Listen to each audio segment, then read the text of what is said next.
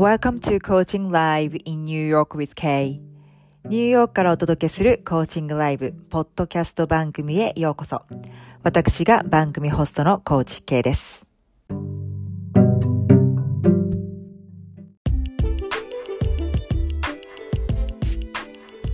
Hi everyone, thanks for tuning in today. I just wanted to say hi and quickly introduce myself as well as what my podcast program is about.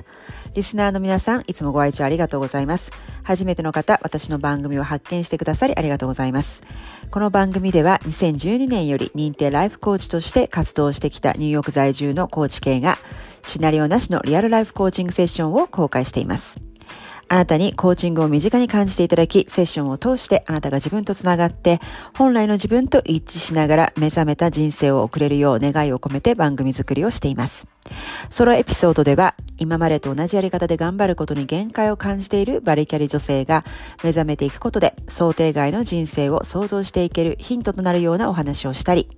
ブレイクスルーが起こる読書、目覚めが起こる読書というテーマで私の人生を変えた本が教えてくれた学びをシェアしています。時にはゲストもお呼びして皆さんのお悩み解決のヒントや前へ進む勇気となるようなお話もお伺いしております。スピリチュアルを現実世界に落とし込み、ブレイクスルーを起こす方法をロジカルにわかりやすくお伝えしています。ニューヨーク発形式、軽やか、人生、ゲームコーチングでスピリチュアルを日常化することによって、目標を追い続けるだけの人生から、ゲームのように夢中に楽しめる人生へとパラレルシフトしていけます。実際にスピリチュアルを日常化してブレイクスルーを起こすオリジナルのゲームを作ってみたい方、一度無料相談までお越しください。無料相談の申し込み、または番組についてのお問い合わせ、リクエストは概要欄に載せております。各リンク、またはインスタグラムアカウントの DM までご連絡ください。インスタグラムまだの方はぜひフォローしてくださいね。k.saito.coaching kay.saito.coaching です。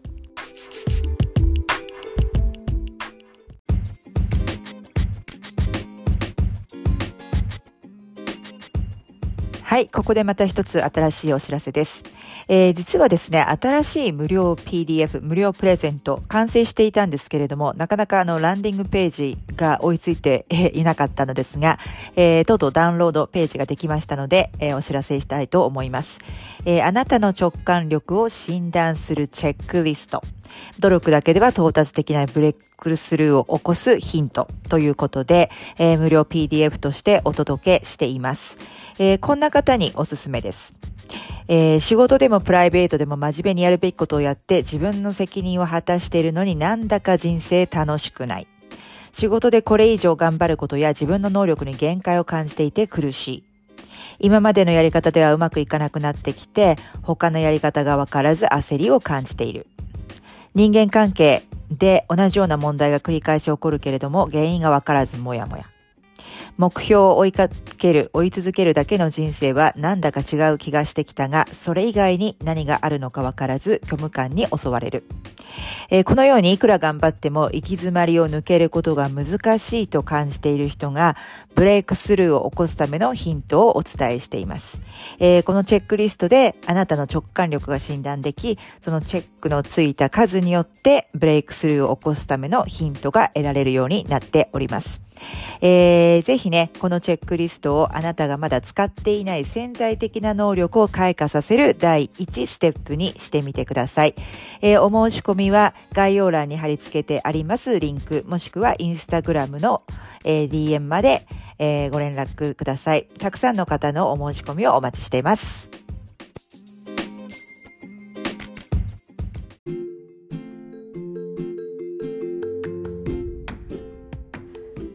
Hi everyone, welcome back to my podcast, Coaching Live in New York with Kay.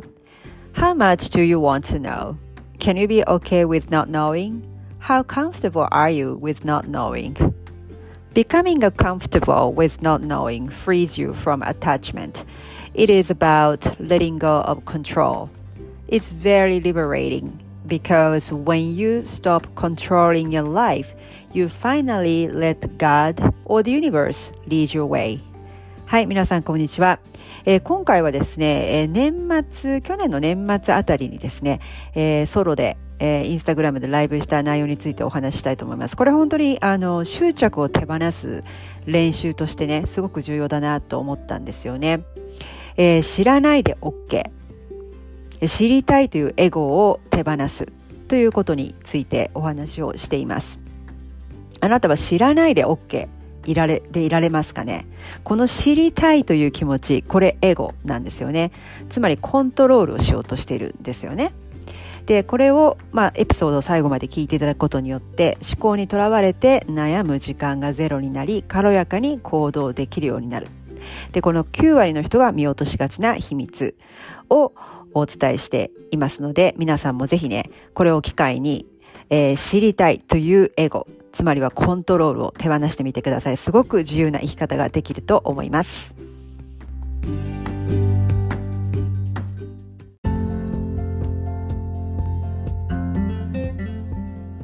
知りたいという、えー、コントロールを手放す、えー、ことで、まあ、エゴのエゴなんですねコントロールってね知りたいっていうで、えー、まあ、そういったコントロールしない生き方っていうのをちょっとお話ししたいなと思ったんですよね。で、えっとまあ、思考にこれ、えまあ、聞いていただくと思考にとらわれて、まあ、悩む、えー、時間も、えー、ゼロに限りなく近くなってもう2024年もあ2023年ですね終わりなので、まあ、2024年軽やかに、えー、進んでいく、まあ、ゆうこさん軽やかに行動しているといつもしてらっしゃいますけど軽やかに進んでいく、えー、ことができるような内容になっているかと思います。で、えっと、私たちって自分はあのよくね、まあ、典型的なコントローリングな人っているじゃないですか。あのまあ、仕事場でもね例えば上司でやたらそのマイクロマネージだったりとかなんか全部をこう人をコントロールしたい物事をコントロールしたいプロジェクトの進行をコントロールしたいなんか何でも把握してないと気が済まない人ってでそれをまあ人にも同じように課せる人っていうのがいて、まあ、その人ってよく、まあ、英語だとコントローリングだよねマネマイクロマネージメントだよねっていうような、ね、あまりポジティブじゃない言い方があるんですけど、まあ、そこまで極端じゃなかったとしても私たちって結構それやっちゃってる、えー、ことがあると思うんです無意識にね。えー、っていうのはやっぱり、あのー、まあ、ゆっこさんもね行動を応援されてるコーチのお一人ですけれどもあの行動する人っていうのはあまりこう先々までをこうこれを行動してこうなるからねこうなるからやるって言ってるいうような考え方だと全く早いスペース早いペースで行動できないしやっぱり準備に時間をかけてしまって考えてる時間の方が長いと思うんですよねとりあえず行動するというよりは。でそのあゆこさんありがとうございます。今朝思いっきりいらない感情思考を捨てられましたすっきりしてますあよかったです 今ねあのゆうこさんも参加していただいている、えー、手放し祭りゲームやってて私もね机周りがだいぶすっきりしてあのちょっとこの間は本とかもやってもう長年こう握りしめていた本を手放したんですよね。ですごくすごく何回も何回も何回も読んでた本なので後でストーリーであげますけど私こう同じ本を何回も読み返すっていう習慣もあるのでまた読むことあるかなと思ったんだけど多分ステージがもう変わってきてるのでこれちょっとスピリチュアル関係の本なんですけど、まあ、その入り口の時に読んだけど何度も読んだけどもういいかなっていうので。でたまたま、えー、っとそうそうそう小池龍之介さんっていうね東大卒の有名なお坊さんがいますけど「考えない練習」っていう本が私は好きで何度か読んだんですけどもともと私考えすぎる人だったので考えない練習っていうのを読んだんですけどそこにねパパラパラって、まあ、その本はキープすることをしたんですけど見たらやっぱり捨てる物事を捨てるその考えてしまう癖を捨てるっていうのはやっぱり執着を捨てるっていうのと同じ、えー、ことというふうに書いてあったんですよね。だからまあ執着を捨てる練習になるものを捨てるっていうのはどうしても執着。それもまあコントロールの一つですよね。そのコントロールをしない生き方知りたいというコントロールを手放すっていうのが今回テーマなんですけどやっぱりなんで人は知りたいのかっていうと不安がベースですよね多分ね。で不安なので先々まで予測して計画をして準備をしておくっていうえー、のができるのでなんとなくその知りたい全部を知っておくことによって安心するんですよね。だからコントロールしてしまう。でこれエゴなんですよね、えー、これが手放せるとめちゃくちゃ生きるのが楽になる。私67年前に67年前だったかなだったと思うんです2017年とか16年ぐらいに取ったあのオンライン講座があって、まあ、スピリチュアル関係なんですけどえっと、そのその中の一つにで教わったんですけどその知らなくて OK とする知らなくてカンフタブルになるっていうことでもこれってつまり、まあ、今ここに集中して生きるってことともつながってると思うんですよね。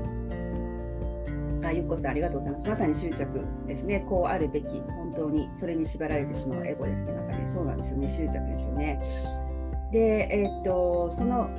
知らなくて OK とする comfortable with the unknown みたいな unknown で OK とするっていうことをその講座でも教わったんですよね。で私はその頃、まあ、だんだんこうスピリチュアル的なこととかもあの実践でやってきて、まあ、チームワークを学んだりエゴも手放したりとかしていた時期だったのであのまだましだったんですけどなるほどなと思ったんですよね。で、えー、っと例えばあの、まあ、私もゆっこさんもよく本をねあの読む。あさゆりさんもおはようございます。こんばんは。ありがとうございます。本を読むと思うんですけどまあなんでしょう？私今手元に本あるから。なんかビジネス系の本。これビジネス系じゃない。全然ビジネス系じゃないんですけどたまたま机の上にあったんでこれキャメレオン武田さんの「龍神、えー、様とつながる方法」えー、っていうのがあって、まあ、来来年ね、たつ年ですよね、もう竜だなと思った。ら、またちょっと読み返したいなと思って読んでるんですけど、例えばこういう本だと、あの別に一番最初から読まなくても、あの読みたいところから読んだりとか、読み返せたりとか、最後まで読まなくても、なんだろう、一つ一つセクションが、章とかが分かれていて、特にその最後まで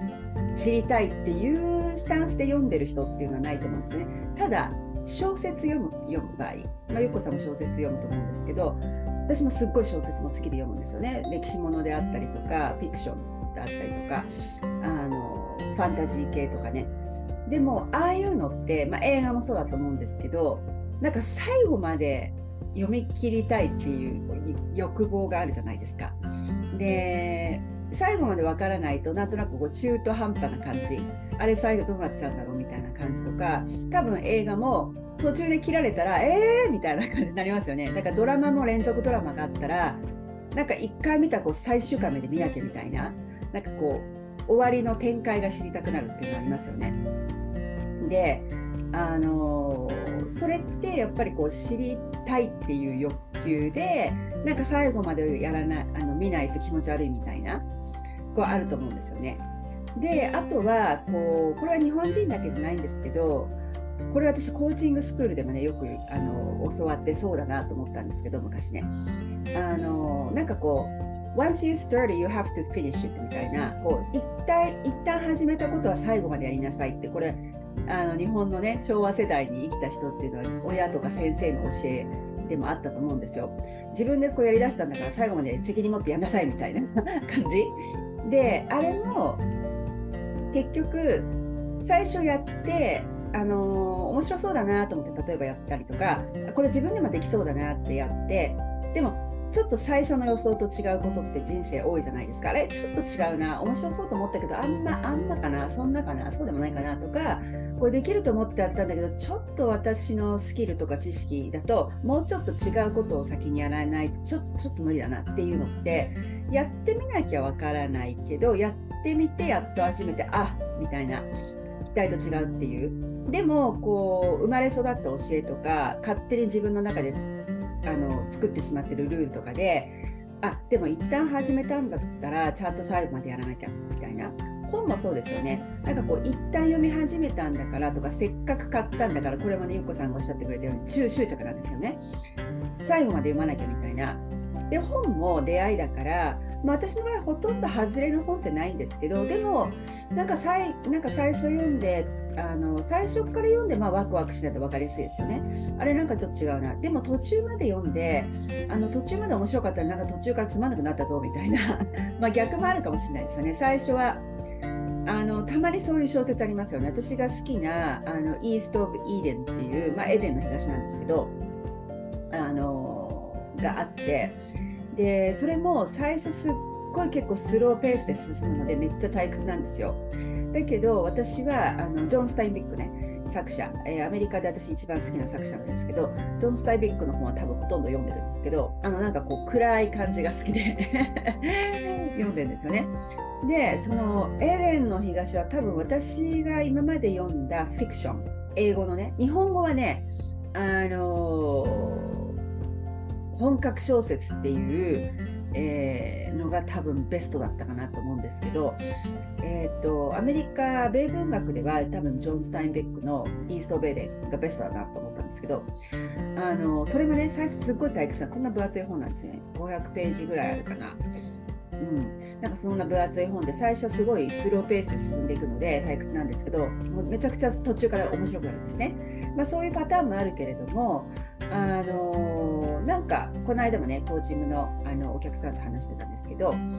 あのその方もねあの結構本も好きで読むんだけどやっぱり最初いいなと思って買って違ったらその人も切り替えが早いからもうすぐやめるっていうふうにおっしゃってたんですけどあのそういうことなんですよね。だから知りたいっていう願望がその最初に始めたんだから最後まで終わらせなきゃっていうのとかその本とかでもそうで。で小説最後まで知りたい。で連続ドラマとかもなんかちょっと違うなと思ってもここまで見たから最終回まで見たいみたいなその知りたいっていう映画ですよね。でこれをやっぱり知らなくても OK とするとあのその分自分が費やしてきたエネルギーと時間ってめちゃくちゃ制限されるのであ自分は全く興味ないことにこれだけエネルギーと時間を今まで使ってたんだなっていうことにも気づけるわけなんですよね。でそうするとめちゃくちゃ時間が空くのでだからそれに気づくんですけどおなんだろう勝手にそういうふうに決めた自分のルール、まあ、思考でエゴでなんですけど 始めなきゃああのさ始めたんだから終わらせなきゃとか最後までこれ知りたいとかね。あとは行動する前にだいたい予測ついて成功、ま、100%近い成功率じゃないと始めないとかね、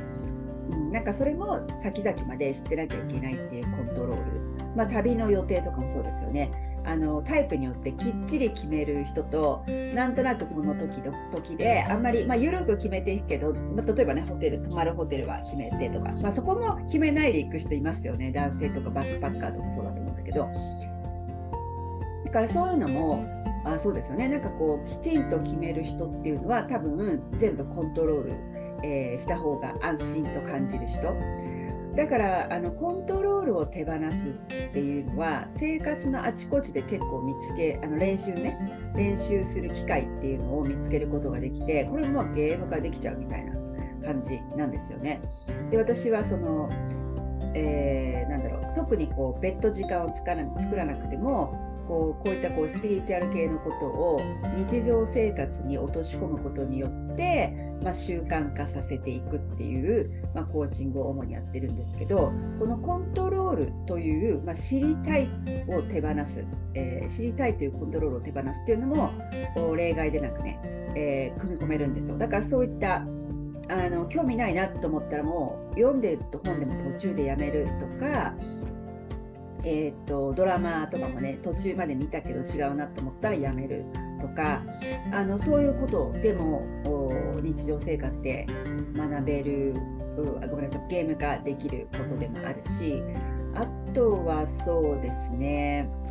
うんなんか例えば次の日の予定を決めないとかその日の気分で動いてみるとかそれもそうですよね。あのまあ、連休があるとねいろいろ計画するのも楽しみではあるんだけどあの Go with the flow みたいな感じで、えー、その日の気分に任せてみるとかねそういうのもその知りたいというコントロールを手放すきっかけになると思います。そうすると今ここに集中できてえー、いろいろとああだこうだと先々まで悩む時間も減るし興味のないものにいろいろ時間を使っている時間もあ使っているのことも減るっていうことなんですよね。で私すごいそう最近の気づきがあってえー、っとねあのいろいろね私は結構ハマり症なのでフォローしてくださってる方っていうのは多分いろいろあの私がいろんなことにはまりやすいオタク気質ってことをご存知だと思うんですけどしかも私狭,、えーとえーまあ、広くて浅かったりとか、えー、狭くて深かったりってそのメイクセンスなんですけどその場合広くて深いんですよ。どんどんどんどん広がっていってどんどんどんどん深くいくみたいな 感じなんですけどうんそうですね。えー、っとあごめんなさい。他にね例としてねあの普段仕事をやってる人っていうのは例えばまあ仕事の計画を立てたりとか先々まで目標を立てるっていうことをしてる人もいると思うんだけどそれをちょっとね変えてみるっていうのもあると思うんですよね。うん、でえー、っとまああとこうこれを上司に言ったらどうなるかっていうのを気にしてみたりとかね、うん、これをまあどどんどんきあの把握したいと思うのはやっぱりコントロールしたい知りたいっていうやっぱりエゴになるのかなと思うんですよね。えー、平和さんという方かな。おはようございます。こんにちは、こんばんは。えー、っと、それで私が、えー、っと、気づいたことなんですけど、その、まあ、なんでしょうね。えー、いろんなこう、こう分野にこう興味があって、たまたまね、こう動画で上がってくるもので、最近こう異世界漫画みたいな、漫画でも動画があって、えー、っとセリフとか言ってる動画は少ないので結局文字を動画を見ながら追うことになってしまうんですけどまあひょんなことから私何を見ててそのおすすめ動画で上がってきたのか分かんないんですけどだからもうハマりにはまって一つはあのそこの動画が切れてる後の あれをねなんかこれって小説が元だったんですってね。それを知らなかったんですけど漫画でそこで買ったっていう、えー、最近があるんですけどそれはねもう本当に久々にドキドキした漫画でもう漫画なんて多分高校時代以来読んでないんですよ。でこの間もストーリーか、えー、っと投稿？ストーリーズかね？あげたんですけど、えー、っとベルバラベルサイユのバラハイカラさんが通るえー、それから朝木めめし源氏物語の、えー、大和明さんですね2つともね。ベルサイユのバラは池田理也子美代子先生ですけどで最後に成田あ成田すいませんちょっと下の名前覚えてない、えーね、高校の時に読んだ「サイファ」っていうのが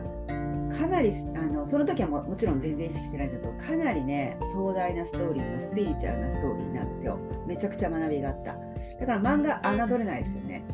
ででもそのサイファ以来だなってストーリーでもあげたんですよね。そのぐらいドキドキした「捨てられたコーヒー」っていう世界どそのねでも動画に上がっている異世界漫画ってまああのー、著作権の問題か他の問題かわからないんですけど大体途中までしか上がってないんですね。それから全部上がってたとしてもあの、まあ、それは他の YouTube, YouTube 動画にも言えると思うんですけどあの突然その投稿者が下げたり削除したりするじゃないですかあとはまだバンされちゃったりとかするのかもしれないけどでアベイラブルじゃなくなって見れなくなっちゃったりとかする？だかねそれを例えば伊勢観漫画でこう面白いなってこうストーリーを上がってたのに途中でやっぱり切れてしまってたりとか、えー、消えてたりするんですよであのこの知りたいっていうこの人間の本能のこのコントロールが強いとあーってすごいがっかりするじゃないですか。ななんだ、もう最後まで見たかったも必死になりますよね。だけど、どうしようもないじゃないですか。で、それがまあ、漫画の雑誌、えー、ごめんなさい、冊子で出てればね、私みたいにこう続きをね、買った一つの漫画が、異世界漫画があるんですけど、そういうこともできるけど、そうじゃないと、もう入試のしようがないですよね。その続きを読む。だから、これも強制的な練習になりますから、知らないで OK。で、私は、えさっきもお話したように、その、いろんなことをこう習慣化にやっぱり人間って習慣にしていかないと人生習慣を変えない限り人生って絶対変わらないんですよね。でもなぜ多くの人がその習慣化することに挫折してしまうかというとやっぱり習慣化ってこう繰り返し繰り返しやることっていうのがやっぱりあの続かない継続できないモチベーションが続かないつまんない単純にねきついとかねそういうのでだから習慣ができない。でもゲームにしちゃうと楽しいからできちゃうっていうのがあるんですよね。でそれやってるんですけどだからあでもそういうことをやって私もずっとも人体実験とかゲーム化ってやってきてるのであのまあそれが普通にこうあ私今こういうゲームやってるんだってひらめくんですね。普通にゲームを探さなくても簡単にゲームを見つけてしまうっていうもうゲーム脳になってるのでこの時もあ私はこう知らなくて OK 知らなくてカンフタブル、えー、であるその知りたいというコントロールを手放すゲームを今やってるんだなってその時すぐ分かったんですね。だからこういう風な感じになれるんですねいつも。こういうゲームコーチングやってると。でだからそれは本当に面白いなと思ったんですよね。でその気づきがあったのでちょっとこれをシェアしなきゃと思って 本当は2週間前にやろうと思ったんだけど今日になっちゃいました。はい。えっと IKN さんかな？ありがとうございますいつも。はい。もうねちょっとラップアップに入ってしまって。あのよかったらアーカイブを聞いてください。でそうさっきは本の話もしましたよね。でこれあのなんでしょう。あとあそうそうゲームを探すという意味ではあの私直感をね鍛えている時にこれもたまたまなんですよ。だから本当に宇宙ってありがたいなと思うんですけど自分に必要なことをあの人生ってねあの無用なことが一つもないので自分の必要なことを与えてくれる。でその直感を鍛えられ鍛えるその日常のゲーム化ゲームにしていくっていうのであのこれも動画なんですけど、まあ、タロットってたくさんいろんな方がオラクルカードとか上げてると思うんですけどあれも私も思考人間だったのでこう3択とかなんですよねああいうのって。今4択の場合もあるけど。3択でそのピンとくるカードを選んでください動画上げてる人が上げてる方が言ってますけど全くねピンとこないんですよ。でいろいろ考えちゃっていやこいこうこっちこっちこうかなみたいなこれの絵柄の方がいいしとかいろいろ頭で考えて選ぶのにえらい時間かかる タイプだったんですけどでもそのタロット占いみたいな感じのなんか一見何にも関係なさそうな動画でもそういうふうに何度も何度も見てるうちに直感がね鍛えられてこうピンときたカードを選ぶっていうのが直感ですよね。そうすると直感で選んだカードがそのリーディングがその後始まりますよね動画で。で当たるんですよね当たってる。でも頭でいろいろ考えてあ1でもない2でもない3でもない。いややっぱ2かなやっぱ3かなみたいな感じで考えて選んでるとやっぱり思考が入って邪魔して思考エゴですからね。であの全然あのピンとこないカード内容がですね合ってないカードっていうのが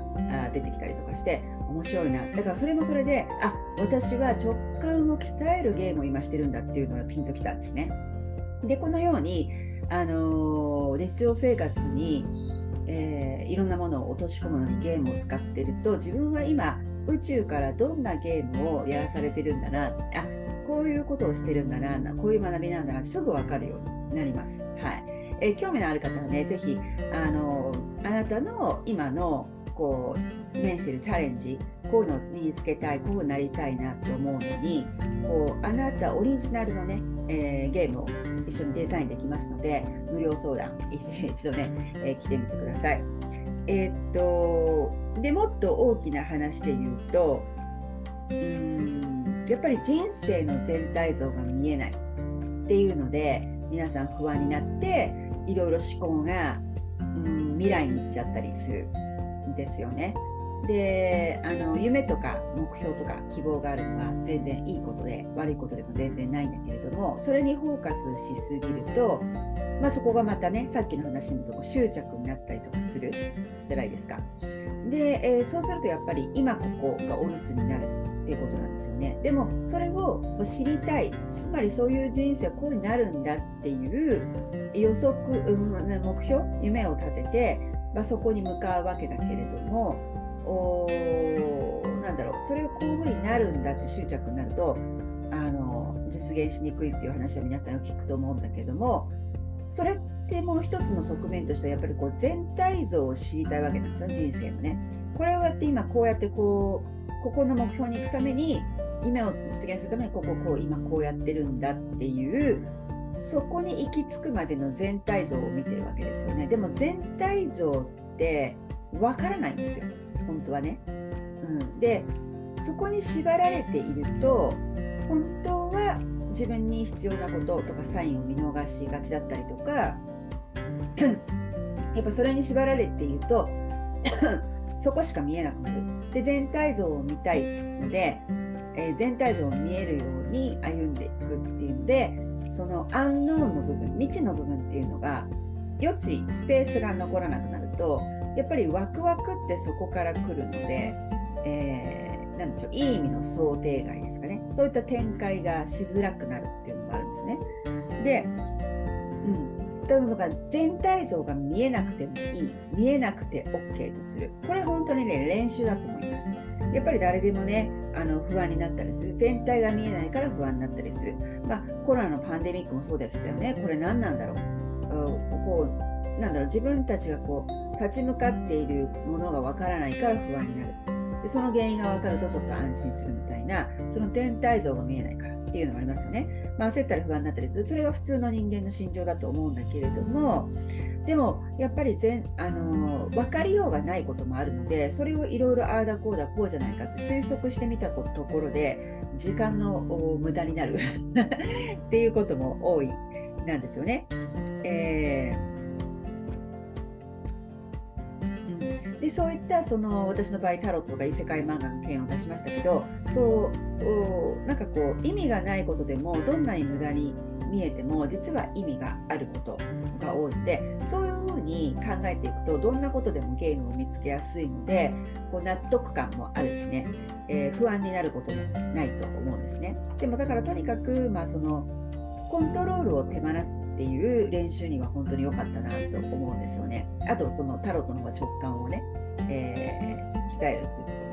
そんなような感じでちょっと気づきがあったのでお話ししました。そしてそのコントロール、知りたいというコントロールを手放す、つまりエゴを手放すっていう方は非常に楽な企画です。えー、というのは、分からないから不安になるっていう、あの、を手放もう一緒に手放せるからですよね。で知らなくていいんだっていうとそれだけで安心するでそうするとこう知らなくてもあ自分は大丈夫っていうことの意味でもあるので自分に対するもう信頼感も高まったりとかすると、まあ、自己肯定感も上がるわけですよ。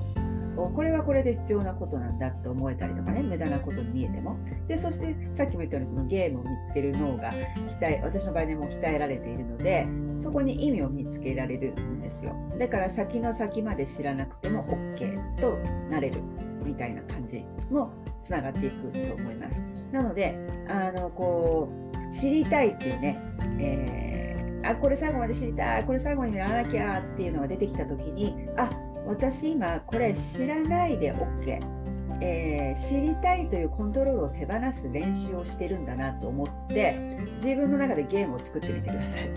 えー、ちょっとやり方わかんないよって方はねぜひあの無料相談までお越しください。DM いただいてもいいですしプロフィールリンクのね一番最初のリンクで予約カレンダーが載ってますのであのそこで予約していただいてもあの構わないね。はい。だから本当にあの人生を変えるには習慣を変えなきゃいけない。で習慣が変わらない限り絶対人生は変わらない。でも習慣を変えるので大変なんじゃないの？大変じゃないです。ゲーム化してしまえば。でそれがね分かったりするのではい、えー、ぜひぜひあのー、ご連絡いただければなと思います。はい、えー、以上かな。今日お話したかったことは以上かなと思います。ちょっと待ってさね、メモったことを逃してないかな。うん。はい、はいこんな感じかな。はい。ということで、えっ、ー、と、ライブに参加していただいた方、ありがとうございました。えっ、ー、と、最後、書の方での聞き逃した方、ぜひアーカイブ、えー、ご覧になっていただければなと思います。今日はありがとうございました。ニューヨークから高知県でした。それではさよなら。失礼いたします。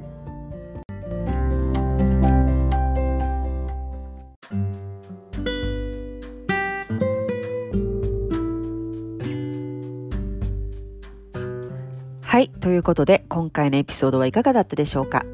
もし共感していただいたり、ためになった、ピンときた、または何か気づきがあったという方は、ぜひ配信登録と高評価レビューボタンを押してくださいね。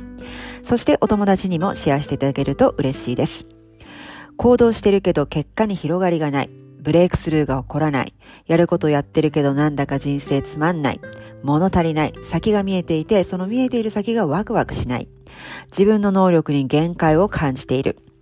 突き抜けるためには何かが必要だけど、それが何だかわからない。目標を追い続けるだけの人生はなんだか違う気がしてきたけども、それ以外に何があるのかわからない、などなど、そんな方々がスピリチュアルを現実世界に落とし込み、ブレイクスルーを起こすサポートをしています。スピリチュアルは実は特別な能力でなく、誰でも身につけられる実用的なスキルです。スピリチュアルを日常化できた時、ブレイクスルーが起こります。今まで引き寄せや手放し、瞑想などスピリチュアルを少し試したけど効果がなかった、腑に落ちなかったという人でも無理なく日常生活に落とし込んで楽しく習慣化する方法があります。その方法を知りたい方、一度無料相談までお越しください。申し込みは番組の概要欄にリンクを載せておりますので、ぜひそちらをご覧ください。また、あなたの直感力が診断できるチェックリストを無料プレゼントしています。チェックがついた数によってブレイクスルーを起こすヒントをお伝えしています。概要欄からぜひダウンロードしてみてくださいね。インスタグラムまだの方は k.saito.coaching までぜひフォローをお願いします。それではまた、ポッドキャストでお会いいたしましょう。コーチ K でした。Thank you for stopping by and sticking till the end of the show today. I hope you really enjoyed today's episode and come back and see me again in another episode. I can't wait to see you then. Bye.